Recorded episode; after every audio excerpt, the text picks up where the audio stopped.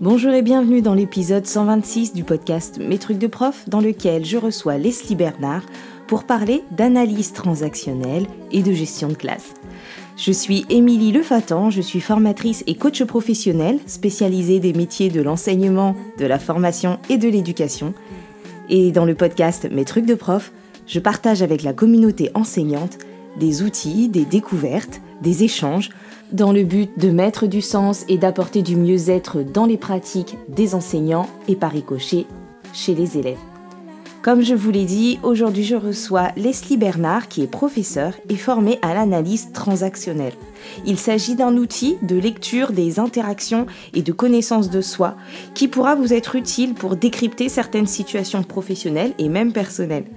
Je vous laisse donc avec notre échange pour découvrir ce qu'est l'analyse transactionnelle au travers des 4 outils que nous allons vous présenter. Bonjour Leslie. Bonjour Émilie. Je suis très contente de te recevoir aujourd'hui dans le podcast pour que tu nous parles d'analyse transactionnelle. Avant de commencer, je vais te demander si tu veux bien te présenter aux auditeurs et aux auditrices du podcast. Oui. Alors, donc moi, je suis Leslie, je suis professeure de mathématiques depuis 15 ans maintenant. Je travaille en collège depuis 15 ans aussi. J'ai fait toute ma carrière en collège, en fait.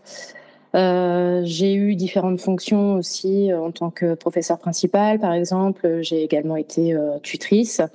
Cette année, voilà, j'ai lâché ces casquettes-là, mais je poursuis toujours en tant que professeure de mathématiques dans le même collège depuis 12 ans. Et sur des classes de 6e et de 3e. Okay. Voilà, que dire d'autre ? Je suis maman aussi, de 2 enfants, de 2 presque adolescents. Enfin, j'ai un fils de 13 ans, donc lui, c'est l'ado. Et puis ma fille de 10 ans. Et puis, je suis mariée. Voilà. Super. Et du coup, avant qu'on ne dise à tout le monde ce que c'est que l'analyse transactionnelle, parce que je pense que c'est pas forcément quelque chose que tout le monde connaît, est-ce que tu peux nous dire comment tu y es arrivée et qu'est-ce qui t'a donné envie d'aller vers l'AT ? Ouais. Alors, comment j'y suis arrivée ? Genre, je vais dire un peu par hasard. En fait, ça m'est tombé dessus un jour. C'est une proposition qui m'a été faite suite au Covid. Il y avait des places qui s'étaient libérées. Moi, je connaissais le formateur. Donc, il m'a dit, si tu veux, si ça t'intéresse, il savait que ça pouvait m'intéresser dans mon cadre professionnel. Donc, il me l'a proposé comme ça. Et puis, si tu veux, moi, quand on me l'a vendu, on m'a dit, l'analyse transactionnelle, ça permet... de mieux se connaître soi pour mieux communiquer avec les autres. Et ça tombait plutôt bien parce qu'à ce moment-là, suite au confinement, mais pas que, hein, j'ai eu toute une période en fait où j'avais besoin de... Donc, je me remettais beaucoup en question par rapport à ma place dans l'éducation nationale. Tu vois, j'ai eu un moment donné où je me suis dit, c'est bon, j'en ai marre, je claque la porte. Et puis, du coup, j'avais besoin, peut-être de mieux me connaître moi. Donc, quand on me l'a présenté de cette façon-là, ça m'a donné envie d'aller voir ce que c'était. Donc, je ne connaissais pas du tout. Hein. C'est vraiment, j'avais ça comme idée, mieux se connaître soi, mieux communiquer avec les autres. J'ai dit, j'essaye. Et puis, j'y suis allée. Moi, c'est marrant parce que je suis trop contente qu'on échange là-dessus parce que ça fait un petit moment que je me documente sur l'analyse transactionnelle, que je lis. On nous en a parlé pendant ma formation de coaching. Et effectivement, je me suis dit, mais il y a un truc à faire avec... il y a quelque chose à transmettre, en tout cas, comme outil de lecture des interactions, comme outil de lecture de certaines situations professionnelles, pour ne pas les borner qu'à la classe.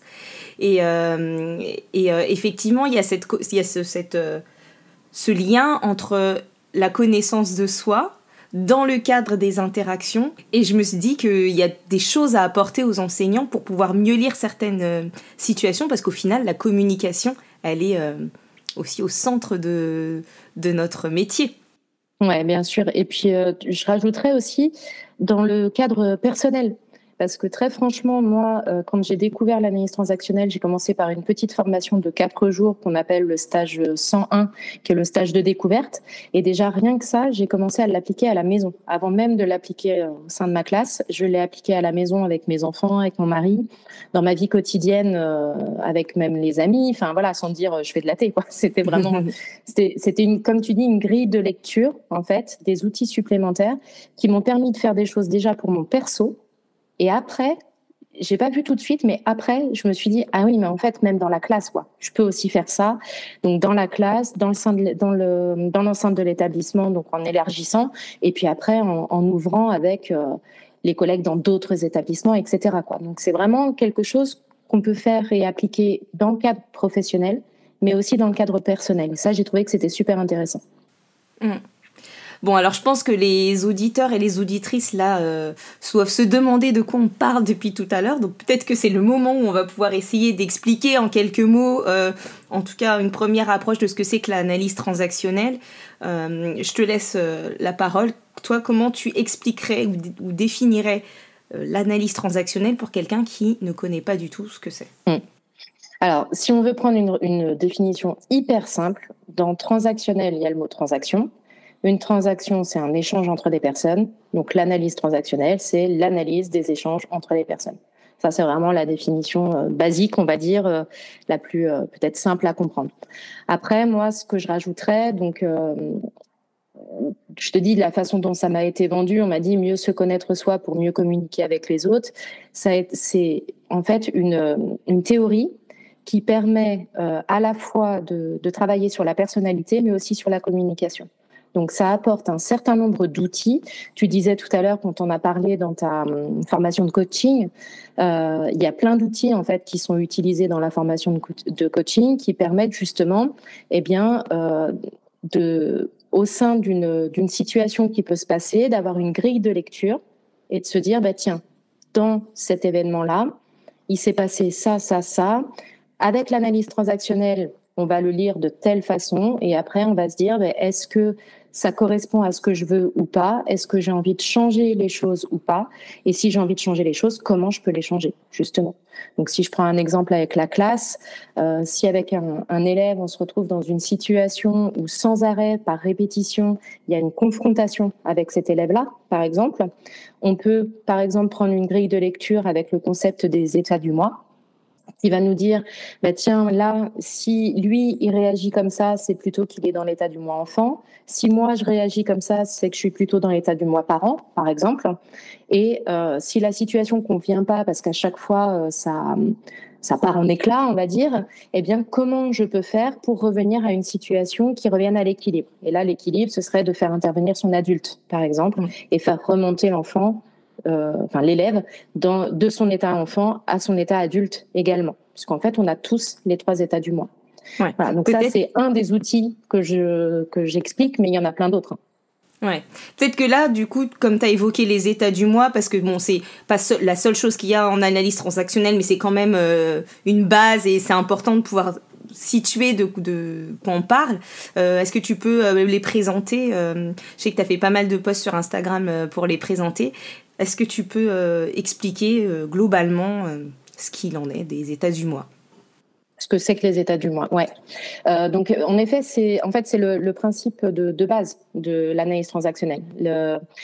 Éric Berne, qui est le fondateur de l'analyse transactionnelle, a commencé par ça, par les états du moi. Donc, il dit qu'en nous, nous avons tous trois états du moi, qui sont l'état du moi parent, l'état du moi adulte et l'état du moi enfant. Et c'est pas parce que on est un enfant qu'on peut pas activer son parent.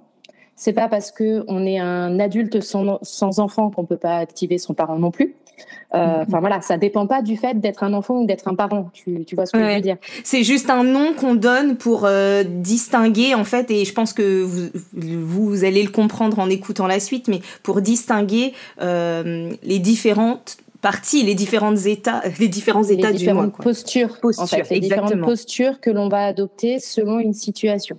Donc, par exemple, l'état du moi parent, c'est quand on adopte une posture qui va être plutôt celle qui va copier l'un de nos modèles. Alors, on va dire modèles parentaux la plupart du temps, mais ça peut être aussi un autre modèle. Par exemple, si on a eu un professeur en qui on a retrouvé vraiment une figure très importante, quelqu'un qui nous a vraiment beaucoup touchés, etc., eh bien, c'est le fait de copier, alors pas tout, hein, mais une partie de ce que la personne peut dire, peut faire.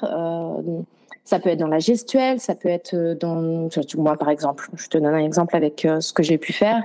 Je sais qu'au début de ma carrière, j'écrivais les titres de telle couleur, les exemples de telle couleur, etc. Et en fait, ça, c'est ma prof de maths qui faisait ça. Et si je les reproduis après, c'est que j'étais dans mon état du moi par an, c'est-à-dire que je recopiais le modèle que j'avais reçu. Voilà, c'est ça, l'état du moi parent. L'état du moi enfant, c'est plutôt le fait de ressentir, d'agir et de communiquer comme l'enfant que l'on était. Donc, dans une situation, si une situation nous met mal à l'aise, par exemple, on peut devenir un peu rouge, un peu pas bien, mal au ventre, etc., c'est peut-être qu'on est en train de reproduire quelque chose qu'on a vécu quand on était enfant. Par exemple, si on s'est retrouvé devant la classe et qu'on était mal à l'aise, eh bien, d'autres fois, on pourrait reproduire le fait d'être mal à l'aise quand on est face à du monde, par exemple. Donc là, on est en train de reproduire quelque chose quand on était enfant. Et l'état du moi adulte, lui, il est beaucoup plus neutre. Il est dans l'ici maintenant, il va se poser la question. Je peux donner un autre exemple. Par exemple, si je dis « quelle heure est-il ?», l'état du moi adulte, il va répondre « il est 13h40 ». Alors que l'état du moi parent pourrait dire « il est l'heure de manger ». Et c'est pas du tout la même réponse, en fait. C'est pas du tout la même façon de faire fonctionner ces états du moi.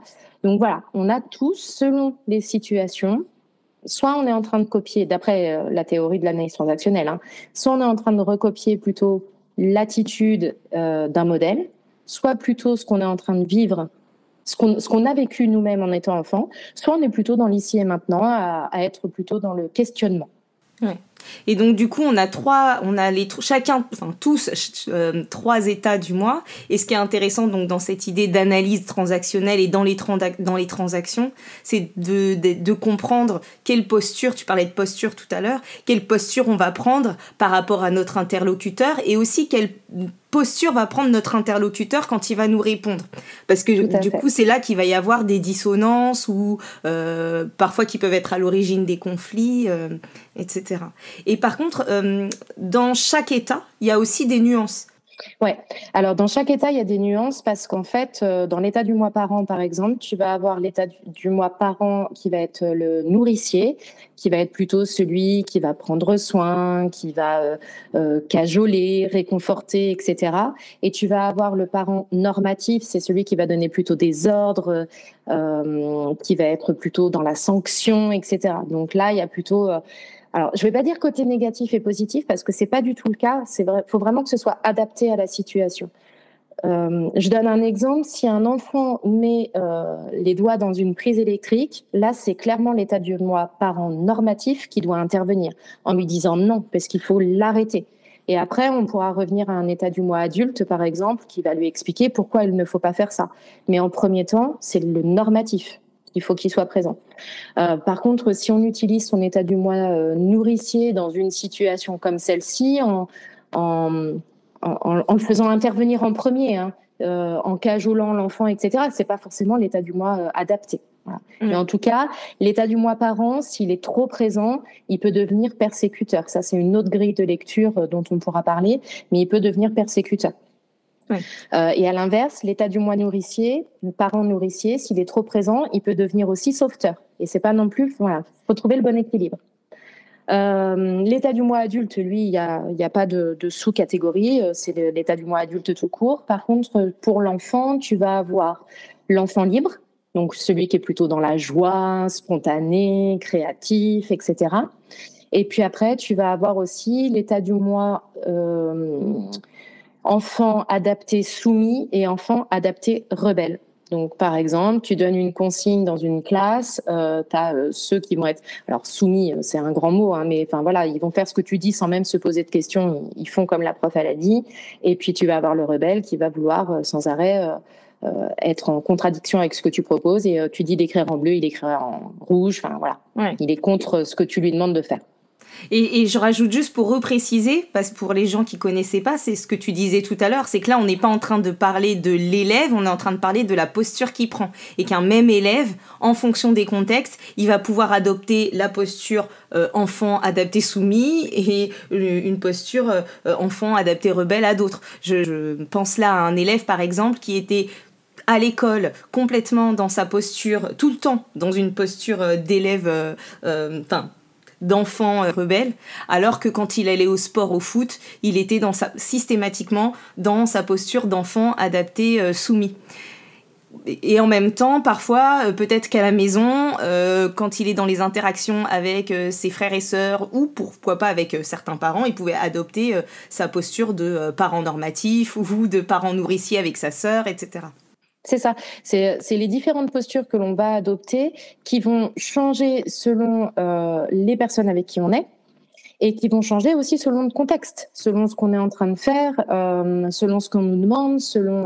Donc, il y a des choses qui peuvent se répéter tout le temps avec un prof, par exemple, mais qui ne vont pas se passer avec un autre prof. Il suffit que la discipline ne soit pas la même, il suffit que le courant ne passe pas de la même manière, et puis ça peut être aussi une façon de se comporter différente, comme tu le dis, à la maison, par exemple. Ouais. À la maison, avec un petit frère ou, une petite sœur, on pourrait d'abord davantage se comporter comme un parent normatif, en faire un petit peu « c'est moi qui décide, c'est moi qui suis le plus grand », alors que quand on est à l'école et qu'on est le petit sixième, eh ben, on se fait beaucoup moins remarquer, et là, on va être plutôt dans le soumis. Ça peut être ça, tout à fait. Ouais. Ah ouais. Il y a aussi, tu disais, si on reprend le cas de cet élève, sa posture, elle va aussi dépendre de la posture de l'autre en face, c'est-à-dire de l'enseignant. Et donc, ça peut être un élève qui va systématiquement se mettre en posture d'enfant rebelle face à un enseignant qui serait trop parent normatif, par exemple. Normatif, tout à fait. Alors que dans une posture de parent nourricier, enfin avec un enseignant en posture de parent nourricier, il se mettrait complètement en posture d'enfant libre ou d'enfant soumis, etc. Et donc cette idée que les postures des uns peuvent, et pas de manière fixe chez certaines personnes, déclencher, je me dis si je le dis correctement, mais déclencher les postures des autres. Ouais, c'est tout à fait ça. C'est ce que tu disais, hein. Par exemple, un parent normatif, une personne qui aura tendance à être dans le parent normatif beaucoup, moi je sais que ça a été beaucoup mon cas en début de carrière notamment, va avoir tendance à attirer l'enfant rebelle. Si on est trop d'un côté, ben eux, pour certains, pas pour tous, hein, mais peuvent être trop dans l'extrême de l'autre côté, quoi. Donc c'est tout à fait ça. Et puis ce qui est intéressant aussi, c'est de se dire que il n'y a pas de forcément non plus de bon état du moi. Hein, il n'y en a pas un. Quand on dit parent normatif, ça peut avoir un côté négatif, mais pas forcément. Hein. C'est vraiment de se dire que c'est l'état du moi qui va être adapté ou non à la situation. Et donc, quand on est en classe, quand on a un état du moi tout le temps normatif, ben, c'est peut-être pas toujours adapté selon les situations, les activités que l'on donne aux élèves. Et c'est ce qui met parfois en difficulté. Je crois que l'idée, il y a vraiment cette flexibilité à avoir et de pouvoir... il y a des moments, comme tu le disais pour l'exemple des doigts dans la prise, il y a des moments où le parent normatif, il est nécessaire, il faut le convoquer. Et parfois, certains adultes ont du mal à aller vers leur parent normatif, ouais. Sont tout le temps dans le nourricier et par exemple, et puis cette idée de se dire que parfois faut juste réajuster. Il y a des moments où faut passer de l'un à l'autre, et comme tu le disais, c'est quand on est bloqué dans une posture que forcément il y a des moments où elle est plus adaptée. Voilà. Et que l'idée c'est pas de passer de tout l'un à tout l'autre, mais de trouver comment convoquer au bon moment la bonne posture et comment pouvoir identifier nos changements de posture, ou quand ces postures, en tout cas, nous mettent en porte-à-faux, enfin, nous mettent en difficulté.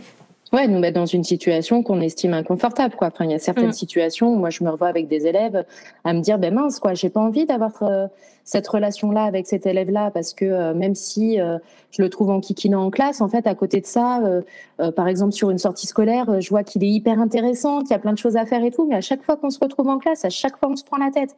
Non, j'ai envie de changer. Et si moi j'ai envie de changer cette situation-là, il faut déjà que j'analyse ma posture à moi, donc l'état du moi dans lequel je suis.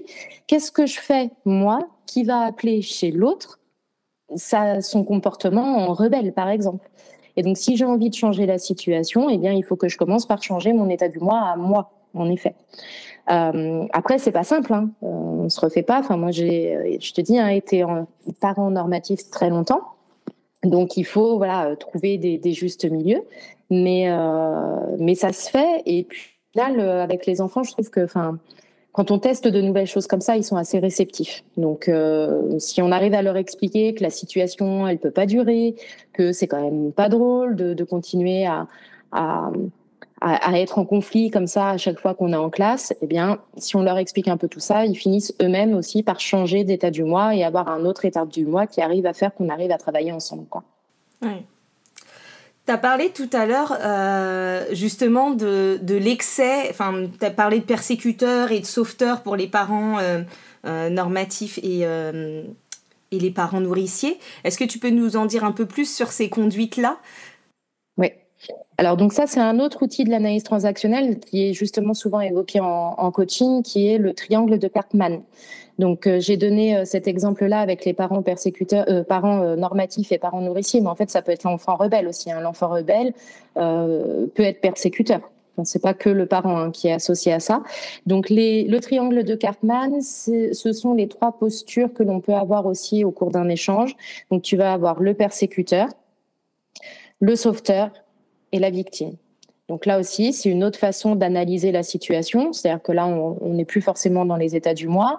On va se poser la question, bon ben voilà, quand il se passe telle situation, donc on peut reprendre l'exemple du conflit avec l'élève, hein, quand il se passe dans telle situation, ben est-ce que moi, je suis plutôt dans une situation de sauveteur ? C'est-à-dire que je veux absolument essayer de sauver l'élève et je suis tellement sauveteur que je suis là à lui dire « Allez, on va travailler ensemble, etc. etc. » Et qu'en fait, lui, il a peut-être pas envie de ça et que c'est peut-être ça qui va apporter le conflit. Ou est-ce que, au contraire, je vais être persécuteur, même chose, je vais insister en disant « Allez, tu te mets au travail, t'écoutes, t'as compris, t'as pas compris, c'est pas grave, tu continues. » Enfin voilà, ça peut être selon le ton aussi que l'on va employer. Donc là, on va être plutôt dans le persécuteur. Et puis, ça peut être aussi la victime où on va dire, par exemple… Voilà, c'est toujours pareil, on va être plutôt dans la plainte en fait, c'est toujours pareil, tu veux jamais travailler, etc. etc. Et donc la posture que l'on prend dans ce triangle peut être différente. Et même chose, l'élève va prendre en fait une autre posture, quoi. Si je suis dans le persécuteur, peut-être que lui il va être dans la victime. Si moi je suis dans la victime, il va peut-être essayer d'être dans le sauveteur pour me faire plaisir, il va se mettre à travailler, tu vois, il y a différentes postures. Et puis souvent, ce qui se passe quand on est dans le triangle de Karpman, c'est que à un moment donné, il y a souvent un coup de théâtre qui fait qu'on change de posture les uns les autres. Et ça peut aussi envenimer les choses, envenimer une situation qui va faire qu'à un moment donné, on dit, ça peut être, on demande à un élève de travailler, il veut pas, au bout de 5 minutes, il veut pas, au bout de 10 minutes, il veut pas, au bout de 15 minutes, on le fout à la porte. Là, c'est coup de théâtre, on n'en peut plus et paf, tu t'es devant. Ouais. Donc voilà, c'est une autre grille de lecture pour analyser la même situation dont on parlait tout à l'heure. Ouais. Et ce qui est intéressant aussi, c'est quand on identifie ces situations qu'on pourrait analyser avec le triangle de Karpman, c'est de se voir en dehors du triangle et de savoir comment est-ce qu'on y rentre ou pas. C'est-à-dire de voir l'élève se mettre en posture ou l'autre interlocuteur, hein, parce que c'est pas que les élèves évidemment, de voir l'autre personne se met à entrer dans le triangle en posture de victime ou en posture de sauveur ou en posture de persécuteur et de décider d'y rentrer ou pas. C'est-à-dire que si je rentre là comme ça, en allant là, je vais rentrer comme un sauveur. Et ce qui va se passer, comme tu disais, ce qui risque de se passer, c'est que il va y avoir dans 10 minutes un coup de théâtre et dans 10 minutes je vais passer du sauveur au persécuteur parce que je vais plus en pouvoir. Et donc d'essayer un peu de déjouer ce truc-là, parce que du coup autant dans la théorie à un moment donné dans les transactions on est forcément dans sa posture soit de parent, soit d'adulte, soit d'enfant, autant on n'est pas obligé de rentrer dans le triangle de Karpman. Tout à fait, on n'est pas obligé. Et c'est l'avantage d'avoir ces grilles de lecture-là. Enfin, en tout cas, moi, c'est ce qui m'a beaucoup aidée par rapport au travail avec les élèves, à la relation avec les élèves. C'est que, comme tu dis, en fait, le fait de les avoir, ces grilles de lecture, maintenant, tu te vois faire. En fait. Ouais. Tu te dis comme tu disais tout à l'heure, hein, c'est-à-dire que les états du moi, bon, là, j'y suis, et voir est-ce que j'y reste, est-ce que j'en change, etc. Mais par contre, le triangle de Karpman, je suis pas obligée de rentrer dedans. Je suis pas obligée d'y aller. Et si je vois l'autre se comporter en victime, en sauveur ou en persécuteur, qu'est-ce que je fais moi ? Est-ce que j'y rentre ou est-ce que j'y rentre pas ? Si j'y rentre, il y a un grand risque que ça tourne mal. Donc, on évite d'y rentrer. Mais l'avantage d'avoir la grille de lecture, c'est de se dire « Ah oui, là, je me vois faire, en fait. » Et du coup, j'ai plus envie. Et est-ce que... J'imagine que c'est pas facile de répondre à cette question à laquelle j'essaye de répondre en même temps que je la pose. Mais comment... quand tu identifies, tu es dans une situation... Voilà, tu vois que l'autre se met rentre dans le triangle, tu veux pas rentrer dans son jeu. Comment tu peux déjouer un peu ce jeu-là ? Ouais, ça dépend de la situation déjà. Après, très franchement, je pense qu'au début, quand j'ai eu la grille de lecture, j'y rentrais quand même. Mais par contre, je prenais un temps à la maison pour revenir dessus, pour me dire voilà ce qui s'est passé avec tel élève ou avec tel collègue, et je ne veux plus de cette situation-là. Donc, je ne veux plus y rentrer. Qu'est-ce que j'aurais pu faire pour ne pas y rentrer? Et en fait, c'est ça. En fait, c'est ce feedback, ce retour sur sa analyse. Voilà, c'est l'analyse de sa pratique, en fait. C'est l'analyse de pratique qui va faire que, voilà, je fais une analyse sur ce qui vient de se passer et j'anticipe si ça revient. Parce que souvent, il y a des choses comme ça qui reviennent en répétition jusqu'à ce qu'on ait compris que ça s'arrête, quoi. Et justement, j'anticipe sur qu'est-ce que je pourrais faire la prochaine fois. Et puis, la fois d'après, on voit le truc arriver et on essaye. Bon, parfois, ça marche pas. On recommence et ainsi de suite. Et puis parfois, ça finit par marcher. Et à force, en fait, à force de répétition, on peut se dire, tiens, avec tel élève, c'est tel truc qui fonctionne bien. Avec un autre, ça peut être autre chose. Mais c'est vraiment, voilà, le fait de vivre, en tout cas, personnellement, ça a été ça. Hein, le fait de vivre les situations, de me dire, bon, avec cet élève-là, il y a ça qui s'est passé, ça m'a pas convenu. Comment j'aurais pu faire autrement? La fois d'après, j'essaye. Et puis, on voit si ça passe ou si ça passe pas. Mm.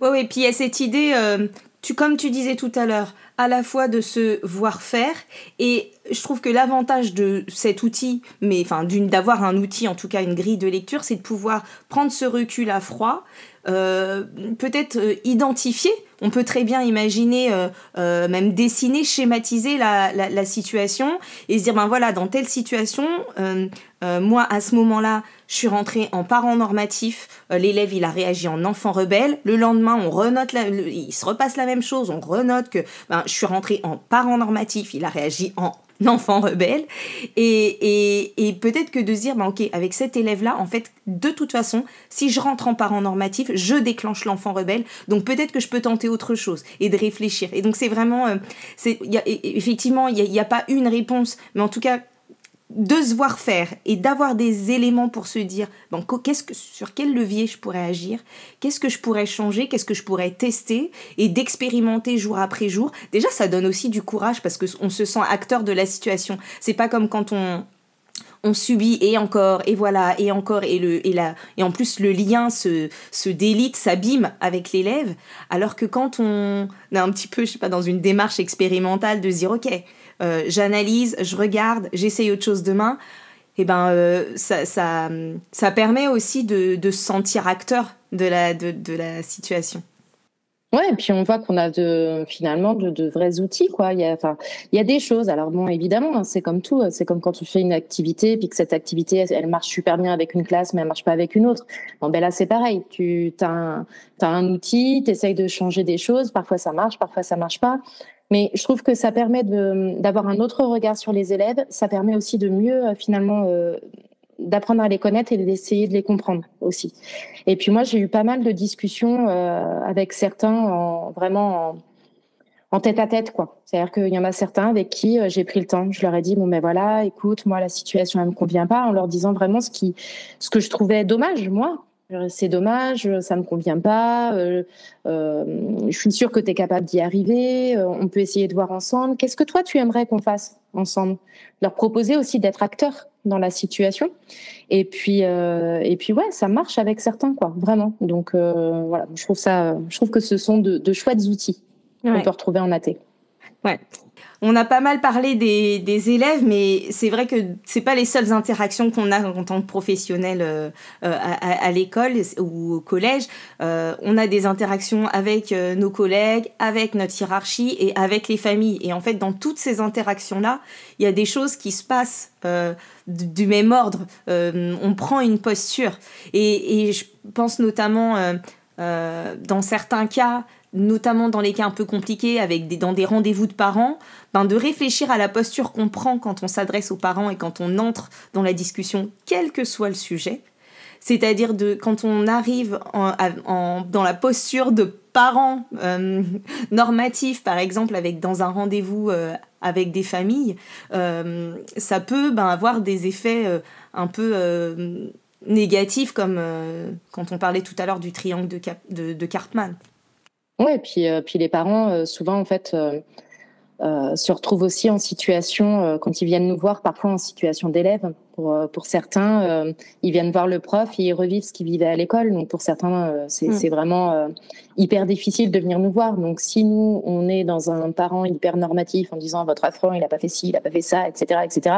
Eh bien en face on risque de déclencher aussi des émotions très vives pour eux, des souvenirs douloureux pour eux, et pour le coup voilà, de rentrer dans ce triangle. Bon, voilà, ça m'arrive encore, hein, surtout avec les adultes. En fait, je trouve que c'est beaucoup plus facile de le faire avec les enfants parce que leur réaction est différente et puis ils sont pas habitués aussi à ce qu'on fasse des choses avec eux de cet ordre-là. Et puis ils sont peut-être un petit peu plus malléables, je sais pas, mais c'est vrai qu'après avec les parents ou avec les adultes c'est plus difficile, mais il n'empêche que j'ai testé des choses parfois avec ma hiérarchie par exemple, tu vois, dans les choses que j'ai pu retravailler en analyse transactionnelle, ça a été toute la partie sur les strokes. Les strokes, ce sont les signes de reconnaissance, signes de reconnaissance positifs, négatifs, conditionnels et inconditionnels. Oui. Et ça, je l'ai beaucoup travaillé avec les élèves. Je me suis rendu compte qu'en fait, j'étais une personne qui donnait pas beaucoup de signes de reconnaissance positifs. Je sais pas, j'en trouverais peut-être pas l'utilité, j'en sais rien. Enfin, en tout cas, je le faisais pas beaucoup. Donc ça, j'en donne beaucoup plus aux élèves. Mais j'ai aussi appris pendant cette période où j'étais sur la formation qu'en fait, je m'en donnais pas à moi-même. J'en donnais peu aux autres, mais j'en demandais jamais non plus. Et tu vois, par exemple, dans ma communication, il n'y a pas si longtemps que ça, j'ai demandé des signes de reconnaissance. Alors, pas forcément positifs, mais en tout cas, j'ai demandé des signes de reconnaissance de la part de ma hiérarchie. Et après, bon, ils sont positifs ou ils sont négatifs, ça, c'est eux qui gèrent, parce qu'on ne peut pas gérer ce qu'on va recevoir. Mais j'en ai demandé, parce que j'en avais besoin. J'avais besoin de signes de reconnaissance. Tu vois, sur ce que je disais en début de podcast, je disais que je me suis posé la question de ma place dans l'éducation nationale, mais parce qu'il y avait aussi ce manque de reconnaissance à un moment donné, et j'en avais besoin. Et donc le fait de retravailler ça avec l'analyse transactionnelle, ça m'a permis à un moment donné de demander, quoi. Si j'en avais pas, j'en demande. Voilà. Ouais. Donc en effet, ça peut être aussi même avec les collègues, avec la hiérarchie, avec les parents, avec les enfants, toute situation en fait qui demande une communication avec d'autres personnes, tu peux faire intervenir l'analyse transactionnelle. Ouais. Et puis sur l'idée, sur la thématique des signes de reconnaissance, il y a aussi en plus le fait que, notamment là je pense aux élèves, que toi, là, t'as été demandé tes signes de reconnaissance parce qu'au bout d'un moment, t'en as eu besoin et parce que t'as été outillé pour pouvoir reconnaître la situation, mais que des élèves aussi, ils peuvent aussi, quand ils sont en manque de signes de reconnaissance, aller les chercher par tous les moyens, qu'ils soient positifs ou négatifs. Ils vont préférer avoir un signe de reconnaissance parfois qui soit négatif plutôt que pas de signe de reconnaissance du tout. Et donc, aller travailler sur tout ça, prendre conscience de ça, et je trouve ça chouette, là, ce que tu dis, de se dire, ben oui, quand on me montre grâce à l'outil qu'il y a cet élément-là qui existe et que je peux m'auto-positionner sur ben moi, où est-ce que j'en suis des signes de reconnaissance de ceux que je reçois, mais aussi de ceux que je donne, c'est hyper intéressant, parce que là, ça fait bouger des choses dans nos gestes professionnels, plus que même dans notre pratique, mais dans notre façon d'être vis-à-vis des autres. Tout à fait. Et puis, dans les signes de reconnaissance, donc on a parlé de ce que l'on donne, de ce que l'on reçoit, mais en fait, tu as 5 adjectifs. Alors, je ne les ai plus là tout de suite. Il y a donner les signes de reconnaissance, les accepter, c'est-à-dire que tu peux recevoir un signe de reconnaissance. Moi, je me suis aperçue parfois de recevoir des signes de reconnaissance d'élèves, mais en fait, de ne pas les entendre, en tout cas, pas de la façon dont ils me les exprimaient. Ouais. Je te donne un exemple tout bête. Là, cette année, mes élèves de 6e, il y en a beaucoup qui me font des dessins. Ils font plein de dessins qu'ils veulent afficher dans la classe, etc. Et qui ne sont pas forcément en lien avec ma discipline. Mais en fait, à chaque fois que je reçois un dessin, maintenant, je leur dis « Oh, merci, super » et tout. Je leur montre qu'en fait, c'est bon, j'ai reçu le signe en fait, qui me donne. Alors qu'avant, ça pouvait me passer complètement au-dessus. Donc, il y a le fait de les donner, le fait de les accepter, le fait de les refuser, parce que parfois, tu peux recevoir un signe de reconnaissance négatif qui n'est pas, ou n'est pas adapté à la situation, parfois ça peut l'être. Un signe de reconnaissance négative, par exemple, ton travail n'est pas bien fait. Si moi, je dois faire, je sais pas, un document demandé par ma hiérarchie et qu'on me dit, bah non, votre travail ne convient pas à ce que j'ai demandé, c'est un signe de reconnaissance négative dans le sens où, mon travail est mal fait, mais je dois l'accepter si ça correspond pas aux contraintes, tu vois. Donc, parfois, il faut savoir les accepter, mais il faut aussi savoir les refuser. Donc, il y a demander les signes de reconnaissance, les donner, s'en donner à soi-même. Ouais. Les refuser et les accepter. Voilà. Donc, tu as 5 verbes comme ça autour des signes de reconnaissance qui sont importants. Enfin, voilà, moi, je me suis... quand j'ai retravaillé là-dessus, j'ai vraiment remarqué comme quoi j'en donnais finalement pas autant que ça, ou peut-être pas de la bonne manière. Donc, tu as aussi 5 adjectifs qui sont liés au signe de reconnaissance, qui sont le fait que le signe de reconnaissance doit être sincère, qui doit être dosé, qui doit être personnalisé, approprié et argumenté. Voilà. Et donc ça, tu vois, moi, quand, avant de faire l'analyse transactionnelle, j'avais pas forcément ces notions-là, ou en tout cas pas aussi poussées. J'en avais pas autant conscience. Et depuis que j'ai intégré ça, j'ai des changements de comportement. C'est ce que tu disais, hein, dans ma pratique, c'est dans ma façon d'être avec les élèves.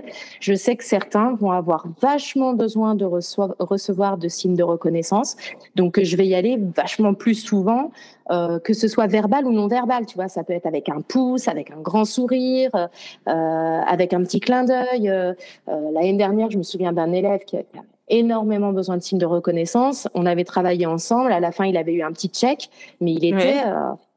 c'était le roi du monde, quoi. Et, la prof, elle m'a fait un check, etc. Pour nous, en tant qu'adultes, ça nous paraît peut-être pas grand-chose. Mais pour eux, c'est énorme. Et c'est vrai que cet élève-là, avec qui on a commencé quand même en début d'année, vraiment avec beaucoup de conflits, ben, fin d'année... le comportement n'était pas du tout le même. Alors après, j'en ai pas fait un matheux, hein. C'est pas la question. Non, mais dans la relation, voilà. L'envie d'être là, ça, en fait, dans le climat de la classe, c'est hyper important pour les apprentissages et ne serait-ce que pour la progression. De toute façon, on ne vise pas de rendre les élèves excellents dans tout, mais de les faire avancer à partir de là où ils en sont. Et pour pouvoir avancer, on a besoin de tout ça. D'un climat qui soit serein pour eux, pour travailler, pour nous, pour travailler. Et pour le coup, c'est-à-dire que même si lui, les maths, c'était pas son truc, eh bien, au moins, on avait une relation qui était beaucoup plus agréable qu'en début d'année. Et là, cette année, je l'ai pas en classe, mais quand je le croise dans les couloirs, j'ai toujours un petit sourire, un petit bonjour, un petit quelque chose qui fait que, bon, voilà, la relation, elle est là quand même. Ouais. Donc ça, c'est chouette. Ça, c'est génial. Et là, sur la question des signes de reconnaissance, je trouve que ça rejoint, hors analyse transactionnelle, la question du feedback de manière plus générale. Ces signes de reconnaissance sont une sorte de feedback. Il y en a d'autres, mais je trouve que tout ce que tu as dit, que ce soit sincère, dosé, personnalisé, approprié et argumenté, on pourrait dire la même chose de n'importe quel type de retour qu'on fait aux élèves, et même sur les corrections, même sur les appréciations. Ben, le fait que ce soit sincère, dosé, personnalisé, approprié et argumenté, je trouve que ces 5 adjectifs-là, ils sont hyper parlants et hyper... Ouais, ça a changé ma façon de faire les appréciations sur les copies, parce que justement, je mesure davantage l'importance de ces signes de reconnaissance. Donc, la façon de les faire, que ce soit en positif ou en négatif, a changé aussi. Et puis, ça a changé aussi ma façon de leur faire le retour, c'est-à-dire qu'on a beaucoup tendance... Hein, pour le coup, je vais me reprendre tout de suite, parce que j'ai fait ce que j'ai dit que je ne voulais plus faire. J'ai commencé ma phrase en disant « on a beaucoup tendance », alors qu'en fait, c'est « j'ai beaucoup tendance » ou « j'avais beaucoup tendance » à faire des retours d'une certaine façon. Et là, justement, j'essaye davantage de leur faire un retour beaucoup plus personnalisé. Alors, je ne vais pas les voir un par un, parce que en 6e, par exemple, là, cette année, j'en ai 29, donc c'est compliqué. Mais j'évite autant que possible de leur faire des retours où je vais dire « vous ». Vous êtes ceci, vous faites cela, etc. J'essaye au maximum de m'imposer une discipline par rapport à ça. Parce que c'est vrai que parfois, on va dire « vous Z bruyant, alors que dans la classe, c'est certains élèves qui sont bruyants. Et ça, je trouve que c'est aussi hyper important. Et c'est aussi l'analyse transactionnelle qui m'a fait ouvrir les yeux là-dessus, parce que il y a tout un travail sur la responsabilité et l'autonomie autour de l'analyse transactionnelle. Le but, c'est aussi de rendre les gens autonomes et de prendre sa responsabilité en utilisant le « je » et non pas le « on » ou le « vous », c'est hyper important. Et donc là, au niveau des signes de reconnaissance, ça en fait partie, quoi. C'est vraiment pas dire « vous êtes géniaux », etc. ou « vous avez mal fait votre travail ». C'est vraiment d'essayer de personnaliser à chacun autant que possible, parce que quand ils sont beaucoup, c'est plus compliqué.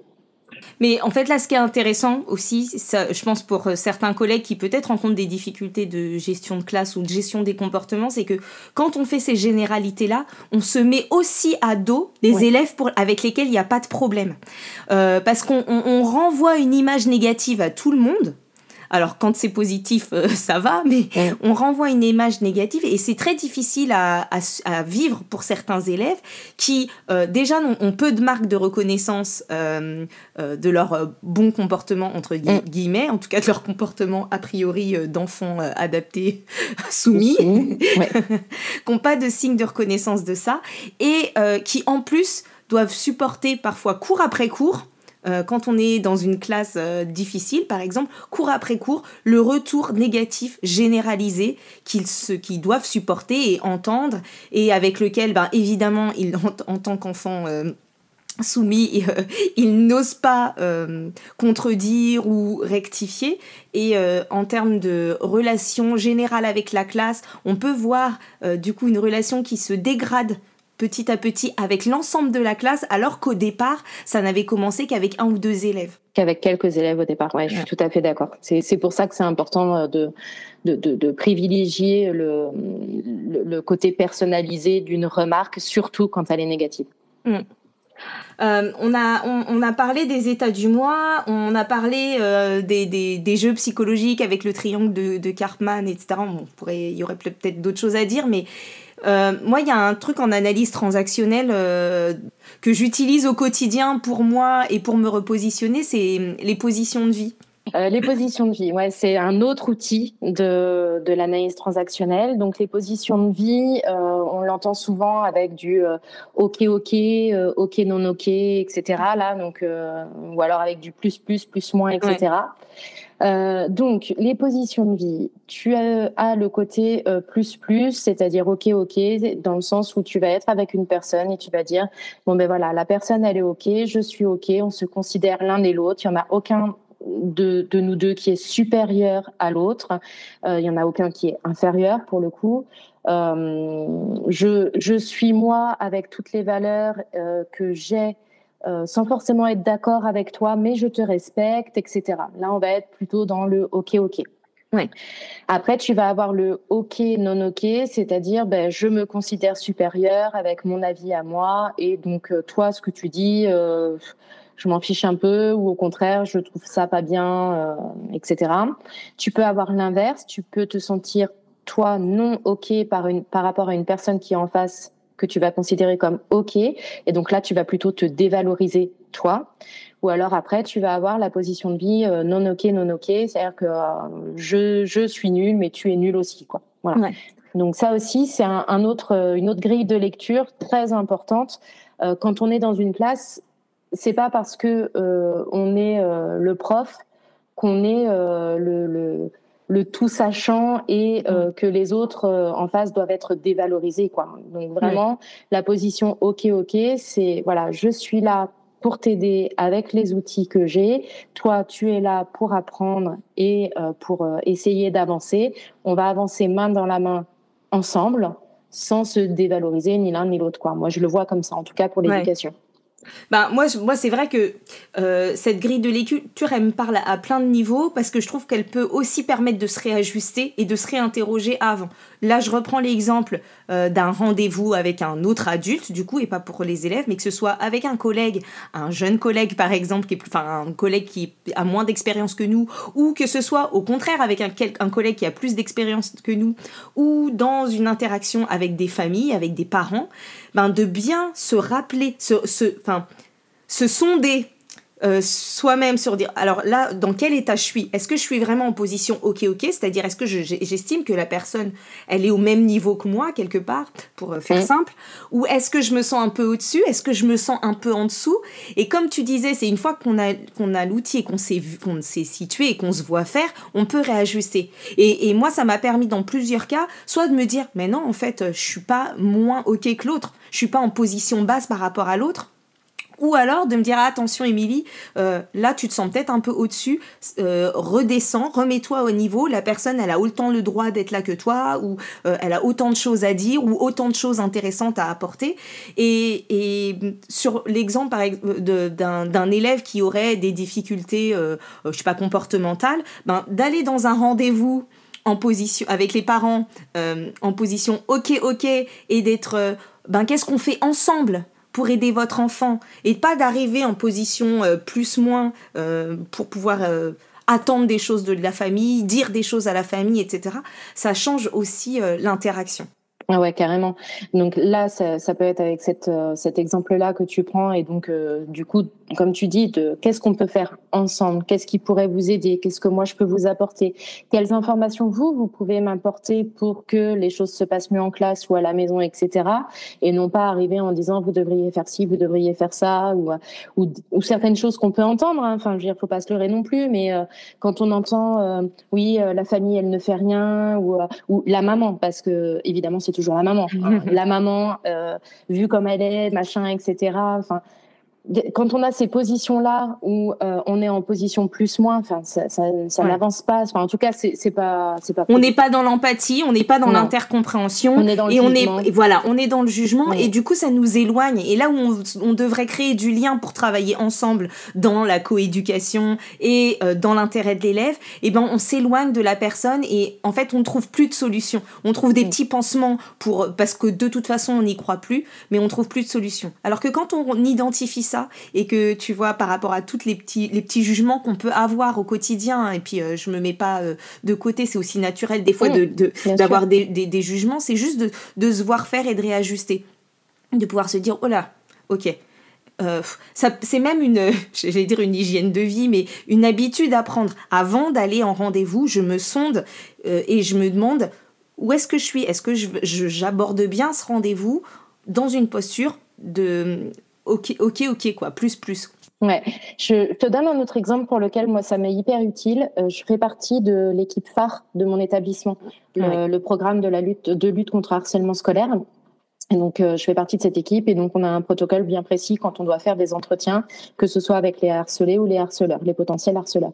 Et donc, justement, quand tu as un entretien avec une personne qui est potentiellement le harceleur, si tu arrives en position plus-moins, t'es pas du tout dans la même optique que si tu arrives en position plus.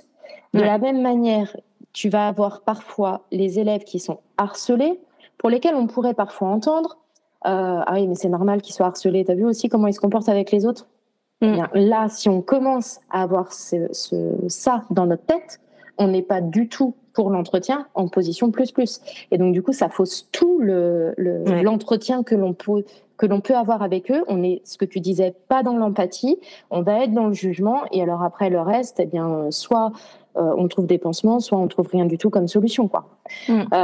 Autre chose aussi que tu disais tout à l'heure que je trouvais intéressante, c'est le positionnement que l'on peut avoir avec les collègues plus âgés, plus anciens, ou en tout cas plus anciens dans l'établissement ou plus anciens dans la profession, et les collègues plus jeunes. C'est tout à fait la même chose. C'est-à-dire qu'on peut se sentir en position basse parce que quelqu'un a de l'expérience, etc., etc. On peut même nous faire sentir dans cette position, et c'est parfois, je trouve, hyper difficile de s'en sortir. Et on peut aussi, nous, avoir un comportement... Je pense à mon rôle de tutrice, la première fois où j'ai été tutrice, peut-être ce comportement où je vais me dire, je suis plus puisque je suis là pour t'apprendre, mais en fait pas du tout, quoi. On est aussi là pour s'apprendre mutuellement, etc. Et donc ça, les positions de vie, ça aide à rééquilibrer la discussion. Et là, tu vois, je pense en ce moment à la quantité d'enseignants contractuels qu'il y a dans les établissements, dans les écoles.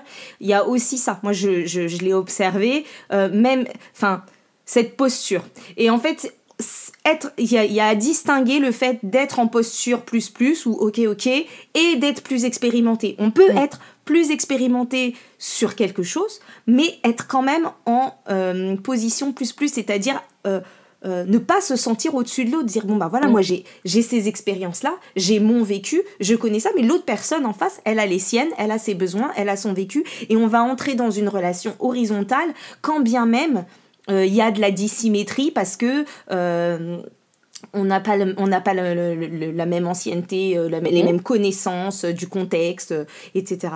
Et ça, pour assainir les relations, en tout cas pour fluidifier la communication et le travail d'équipe aussi, de réussir à se repositionner et à se dire je peux être plus expérimenté que quelqu'un, mais en fait ça change rien à ma posture, on est d'égal à égal, on est dans le même corps, on est le corps enseignant, on est dans le on est collègues, on est partenaires, et je trouve ça hyper, quand on se l'approprie, qu'on commence à le faire, ça devient assez puissant dans le changement que ça génère chez soi. Ouais, d'autant plus qu'on peut être assez ancien dans un établissement ou dans le corps de métier, peu importe. Tu vois, moi, je considère que 15 ans dans l'éducation nationale, je commence à avoir de l'ancienneté quand même par rapport à certains. Mais il n'empêche que mes jeunes collègues là, qui savent manipuler les tablettes 10 fois mieux que moi, les différents supports avec je m'inspire de plein de collègues, mais je pense par exemple à des supports du type des planches effaçables, des cartes autocorrectives, etc. Tous ces collègues là qui sont tout jeunes, ils ont plein de choses à m'apprendre aussi, quoi. Donc c'est pas parce que on a plus d'ancienneté qu'on vaut mieux, c'est pas du tout une question de ça. On peut être tout à fait en position plus, et moi, ce que je peux apporter à certains de par mon expérience et mon ancienneté, s'ils le prennent et qu'ils veulent, je peux en tout cas leur apporter, et eux m'apportent autre chose sur d'autres sujets, peut-être. Et puis parfois, c'est moi qui vais être en difficulté et de me dire, avec cet élève-là, je sais pas comment faire, comment toi tu fais, parce que je sais qu'avec toi ça se passe bien, et c'est l'autre qui nous apporte, quoi. Donc il y a pas de situation comme ça, en tout cas il y a pas. L'idée, c'est d'essayer le moins possible d'être dans cette situation où on va se considérer ok plus et l'autre ok moins, quoi. Et l'inverse, c'est vrai aussi, quoi. Parce que quand on se ressent ok moins par rapport à un collègue ou par rapport à un parent ou par rapport à la hiérarchie, là aussi ça pose des soucis pour pouvoir réussir à travailler ensemble pour les élèves.